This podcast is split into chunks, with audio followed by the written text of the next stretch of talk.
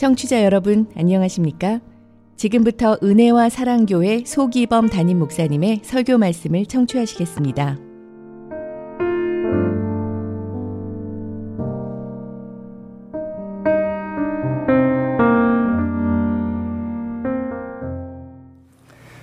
오늘 하나님께서 우리에게 주시는 말씀은 신약성경 골로새서 1장 24절에서 29절의 말씀입니다.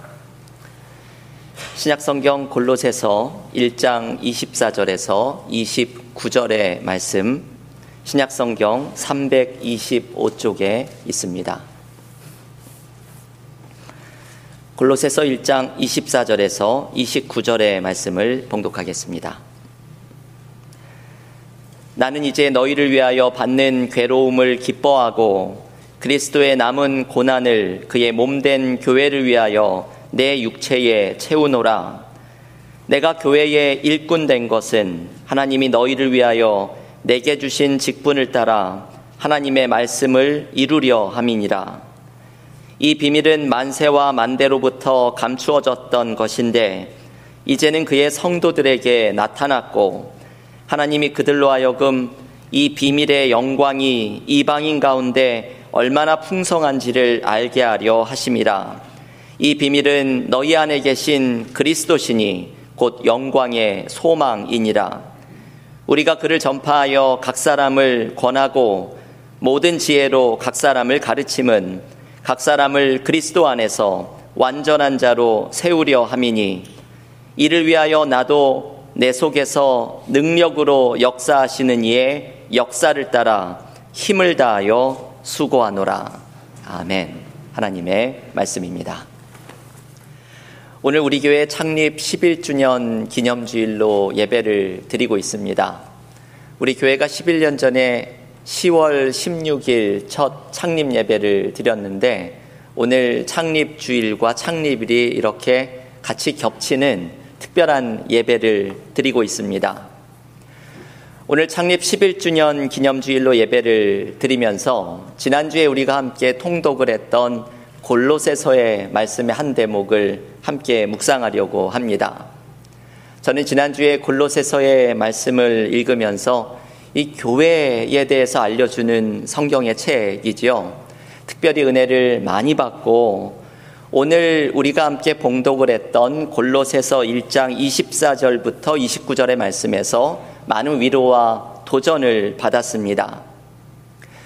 오늘 우리가 함께 봉독을 했던 골로새서 1장의 마지막 말씀은 바울의 목회관을 보여주는 대목입니다. 어떻게 목회를 해야 하는지 바울의 마음을 알게 해주면서 동시에 교회가 가져야 할 목표, 성도들이 신앙생활을 하면서 가져야 할 목표를 소개해 주는 말씀입니다.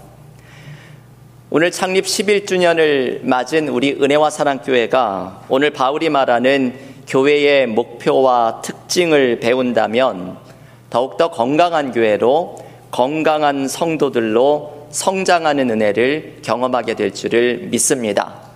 오늘 본문에서 바울은 교회의 목표를 세 가지를 우리에게 소개해 줍니다. 첫 번째, 바울은 자신의 사역을 위해서 고난을 받는 것을 기꺼이 감수하겠다고 말을 합니다. 골로새서 1장 24절의 말씀입니다. 나는 이제 너희를 위하여 받는 괴로움을 기뻐하고 그리스도의 남은 고난을 그의 몸된 교회를 위하여 내 육체에 채우노라.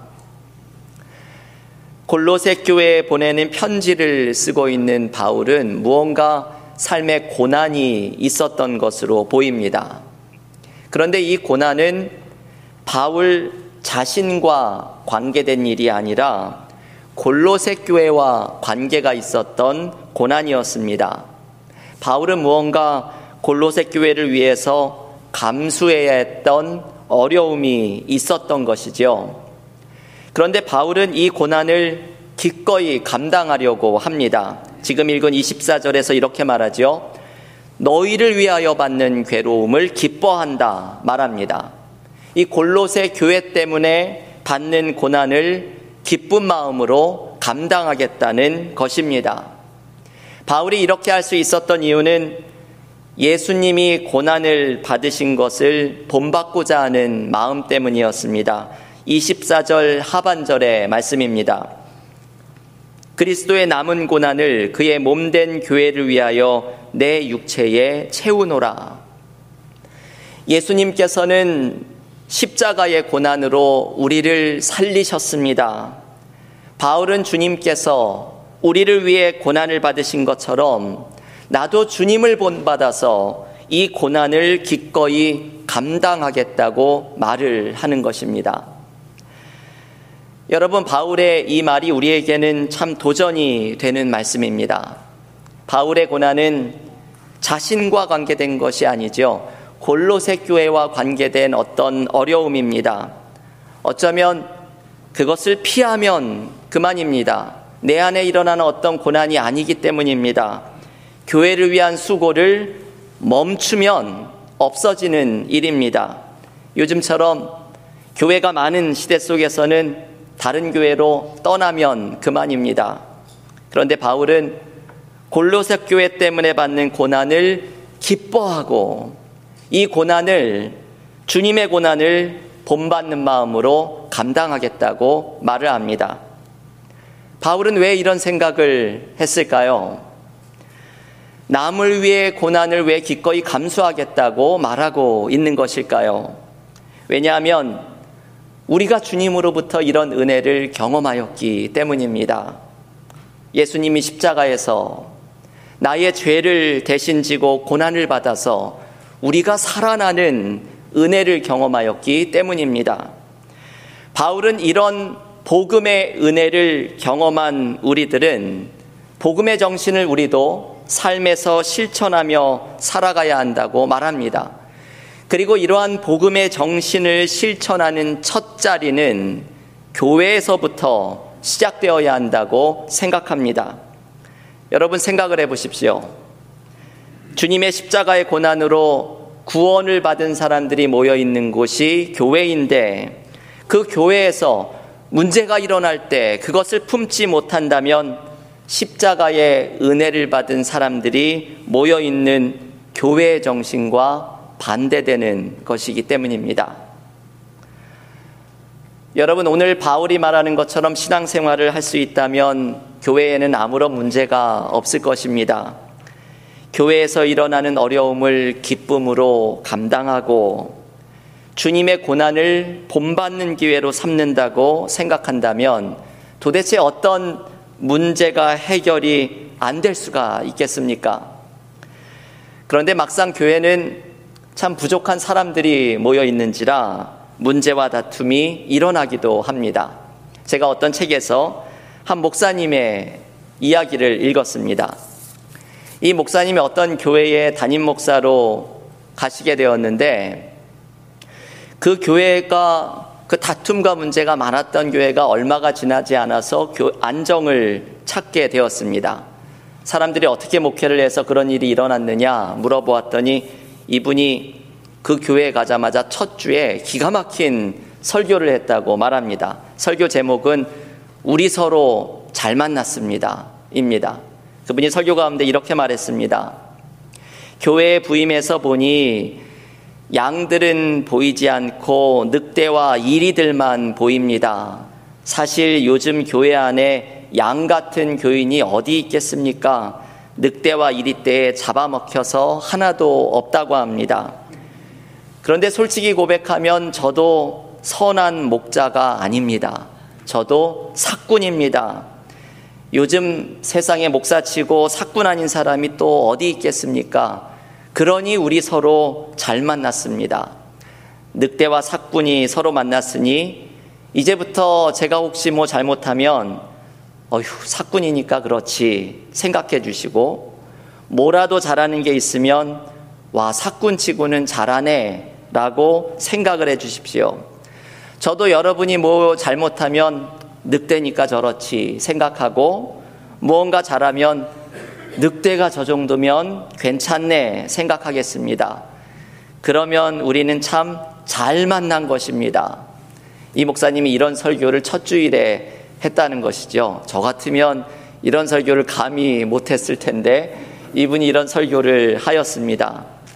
그리고 교인들이 공감을 하였고, 그리고 서로 달라지기 시작을 했고, 불만이 있으면 사꾼 목사가 저 정도면 괜찮지 너그럽게 받아주었고, 교인들끼리도 서로 품어주면서 교회가 점점 안정이 되어가기 시작하였다고 합니다.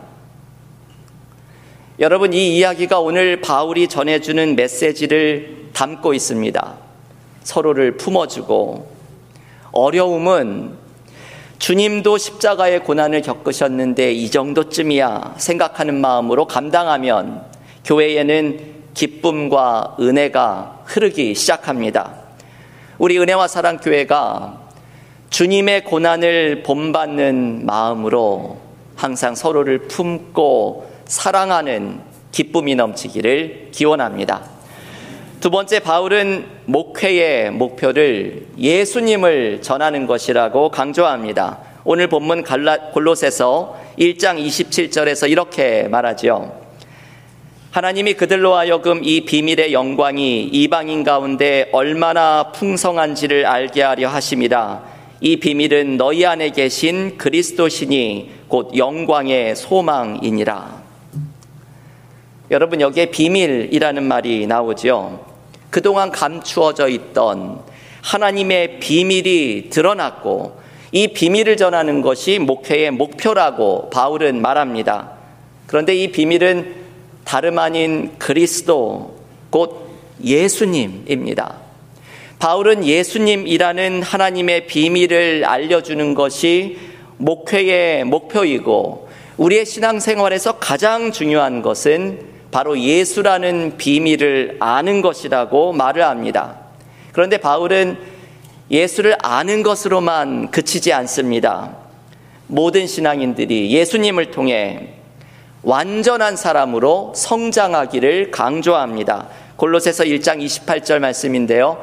여러분, 이 말씀이 골로새서에서도 아주 중요한 말씀이지요. 골로새서 1장 28절을 제가 한번 봉독하겠습니다. 우리가 그 예수를 전파하여 각 사람을 권하고 모든 지혜로 각 사람을 가르침은 각 사람을 그리스도 안에서 완전한 자로 세우려 함이니. 아멘. 여러분, 여기에 중요한 표현이 나오죠. 예수를 전하는 이유는 각 사람을 예수님 안에서 완전한 자로 세우기 위함이라고 말을 합니다. 예수님 안에서 완전한 자로 세운다는 말은 성장을 의미합니다. 사람이 변화되는 것을 의미합니다. 우리는 예수님을 통해서 내가 성장하고 내가 변화되는 삶으로 나아가야 합니다. 그것이 예수님 안에서 완전한 자로 세워지는 것입니다. 우리는 예수님에 대해서 말을 들으려고 할 때가 많지, 내가 예수님을 만나고 예수님의 말씀대로 내가 자라나려고 하는 모습을 보이지는 않습니다. 바울이 말하는 신앙생활의 목표는 하나님의 비밀인 예수님을 만나서 그 속에서 나의 성격도 변화되고 삶도 변화되고 예수님 안에서 자라나는 완전한 자로 세워지는 것이 신앙생활의 목표라고 말을 합니다. 요즘 주중에 신앙훈련 과정 요한복음 성경 공부가 진행 중입니다. 우리 교회에서 이 요한복음을 제가 몇 번을 다룬 적이 있었는데, 이번 요한복음 성경 공부는 다른 목적을 가지고 인도하고 있습니다. 요한복음이 나의 복음서를 이렇게 읽어주었으면 좋겠다라는 목표를 분명하게 말해주는데, 이 요한복음이 이렇게 읽으라고 안내하는 목표를 따라서 요한복음을 읽으면 이 요한복음의 메시지의 흐름이 보입니다. 이번 성역 공부는 이 요한복음이 우리에게 읽기를 원하는 목표에 따라서 요한복음을 읽어가고 있습니다. 지난주에 요한복음 4장의 사마리아 여인의 이야기를 묵상하면서 우리가 특별히 은혜를 받았던 것이, 이 사마리아 여인이 예수님을 만나고 마을에 뛰어들어가 가지고 마을 사람들에게 예수님을 만난 것을 증거했더니, 사마리아 마을 사람들이 나중에 예수님을 믿고서 이렇게 말합니다. 우리가 이제 예수님을 믿게 된 것은 당신이 전해주었기 때문이 아니라 우리가 직접 예수님을 만나고 믿게 되었기 때문이라 말합니다. 여러분, 여기에 요한복음의 중요한 메시지가 담겨 있지요. 남의 말을 듣고서 예수님을 믿지 말라는 것입니다. 내가 직접 예수님을 만나고 믿고 그 안에 있는 생명을 누려야 한다고 말하는 것입니다. 예수님을 만나면 예수께서 우리의 문제를 해결해 주시는 새로운 은혜를 공급합니다. 요한복음 4장 14절에서 사마리아 여인에게 예수님이 이렇게 말씀하시죠. 내가 주는 물은 그 속에서 영생하도록 솟아나는 샘물이 되리라. 저는 이 말씀에 너무나도 은혜를 받았습니다. 내가 주는 물은 그 속에서 영원하도록 솟아나는 샘물이 되리라. 예수님을 만나면 우리 안에 끊임없이 솟아나는 샘물이 주어집니다. 나의 삶이 메마른 것은 끊임없이 솟아나는 샘물을 주시는 예수님을 만나고 있지 못하기 때문입니다. 나의 신앙생활이 드라이해지고 기쁨이 사라지는 것은 예수님이 나에게 주시는 끊임없이 솟아나는 샘물을 공급받고 있지 못하기 때문입니다. 내가 예수님을 만나고 예수님이 주시는 이 은혜의 샘물을 공급받으면 우리의 내면에는 기쁨이 찾아오고 희망이 찾아오고 새로운 은혜로 충만해지면서 예수님 안에서 완전한 자로 자라나는 기쁨을 누립니다. 교우 여러분, 오늘 바울은 자신의 목회의 핵심이 바로 예수라는 비밀을 전하는 것이라고 말합니다. 예수님을 만나고 예수님 안에서 완전한 자로 성장하는 것이 모든 성도들이 신앙생활의 목표로 삼아야 하는 것이라고 말합니다. 그때 우리는 예수께서 우리에게 끊임없이 솟아나는 샘물을 주시는 것을 경험합니다. 우리의 메마름은 은혜의 샘물로 바뀌고 우리의 마음은 기쁨과 소망으로 충만해집니다. 여러분, 창립 11주년을 맞은 우리가 붙들어야 할 것은 무엇이겠습니까? 다른 것이 없습니다. 우리는 예수님 한 분을 붙들어야 합니다.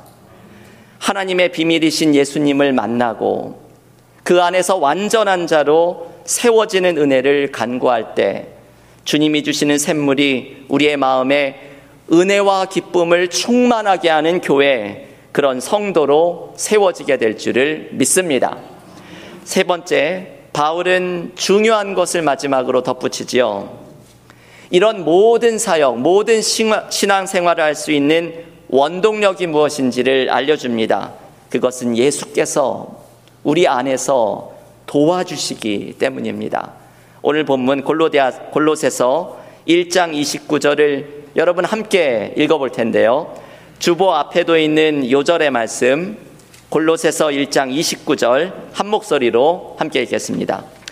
이를 위하여 나도 내 속에서 능력으로 역사하시는 이의 역사를 따라 힘을 다하여 수고하노라.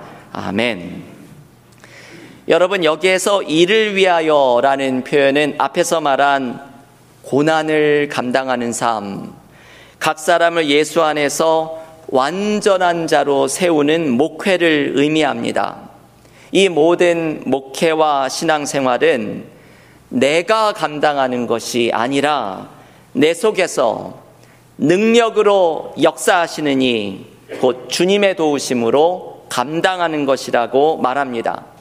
바울에게는 삶을 살아가는 모든 힘이 내 안에 함께하고 계시는 예수님으로부터 나옵니다. 삶의 모든 문제를 감당하고 사역을 감당할 수 있게 하는 힘은 바로 내 안에 계신 예수께서 일하고 계시는 능력으로부터 나옵니다.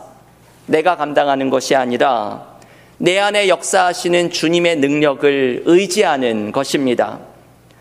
여러분, 이 29절의 표현이 너무나 은혜가 되지요. 내 속에서 능력으로 역사하시는 이, 주님이 내 안에 함께 하시고 주님이 내 안에서 능력으로 일하십니다. 우리는 주님의 능력을 의지하면서 살아가야 합니다. 저는 지난주에 이 골로새서의 말씀을 묵상하면서 이 말씀이 저에게 참 위로가 되었습니다. 내 속에서 능력으로 역사하시는 이. 때로는 우리가 삶을 감당하면서 참 힘들 때가 있습니다. 마음이 낙담할 때도 있고 삶의 문제가 거대하게 느껴져서 주눅이 들기도 합니다. 신앙생활을 하면서도 나의 부족한 모습이 눈에 들어올 때가 많습니다. 주님을 따르고 나도 좀 이제 변화되어서 예수 안에 완전한 자로 성장하고 싶은데 나의 모습은 참 부족한 것, 투성이인 것을 발견합니다. 바울도 아마 이랬을 것입니다. 예수라는 비밀을 전하는 일에 헌신했건만 선교의 사역을 감당하는 자신은 보잘것없다고 느꼈던 적이 한두 번이 아닐 것입니다. 그런데 바울은 용기와 힘을 냅니다. 그 힘은 자신으로부터 나오는 것이 아닙니다. 내 안에서 능력으로 역사하시는 분을 의지하는 것입니다. 여러분, 주님께서 우리와 함께 하십니다. 내 안에는 능력으로 일하시는 주님이 함께하고 계십니다. 마음이 낙심될 때에 이 말씀으로 용기와 희망을 얻으십시오. 선한 일을 하다가도 용기를 잃을 때가 있지만 주님의 일은 내가 감당하는 것이 아니라 내 안에서 능력으로 일하시는 예수님의 도우심을 힘입어서 감당하는 것입니다.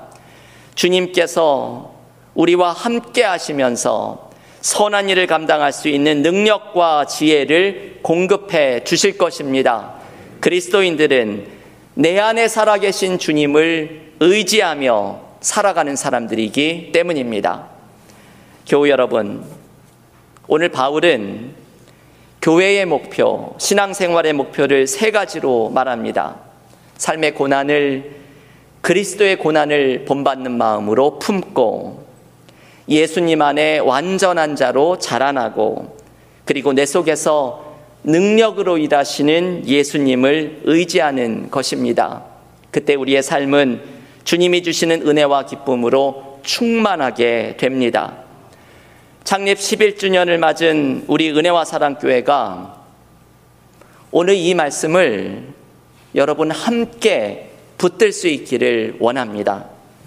교회에서 때로 문제를 경험하면 지금 이 자리가 내가 복음의 정신을 실천해야 하는 자리라고 생각하고 품고 예수님에 대해 듣기만 하는 것이 아니라 내가 예수님을 직접 만나고 예수님이 주시는 은혜의 샘물로 충만해지고 삶의 모든 일을 내 속에서 능력으로 일하시는 예수님을 의지할 때 우리 교회는 든든히 세워지고 우리의 신앙생활에는 기쁨이 넘치게 될 줄을 믿습니다.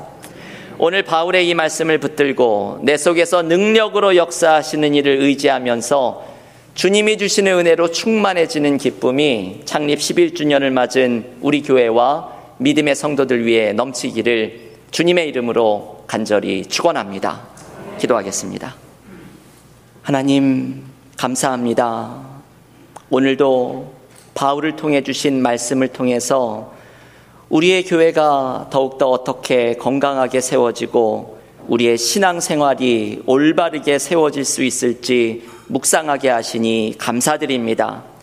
내 안에서 능력으로 역사하시는 주님의 도우심을 의지하면서 내가 예수님을 만나고 변화되고 주님 안에 완전한 자로 자라나게 하여 주시며 삶의 고난은 주님의 고난을 본받는 마음으로 품게 하여 주셔서 내 안에서 예수께서 역사하여 주시는 은혜와 능력을 체험하는 믿음의 공동체, 신앙의 성도들이 되게 하여 주시옵소서.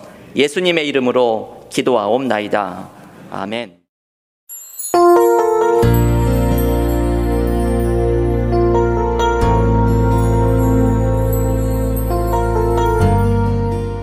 지금까지 은혜와 사랑교회 소기범 담임 목사님의 설교 말씀을 청취하셨습니다.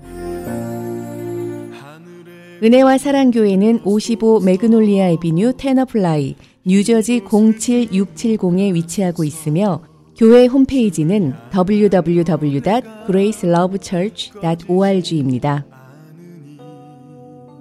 교회 전화번호는 201-567-3535번입니다.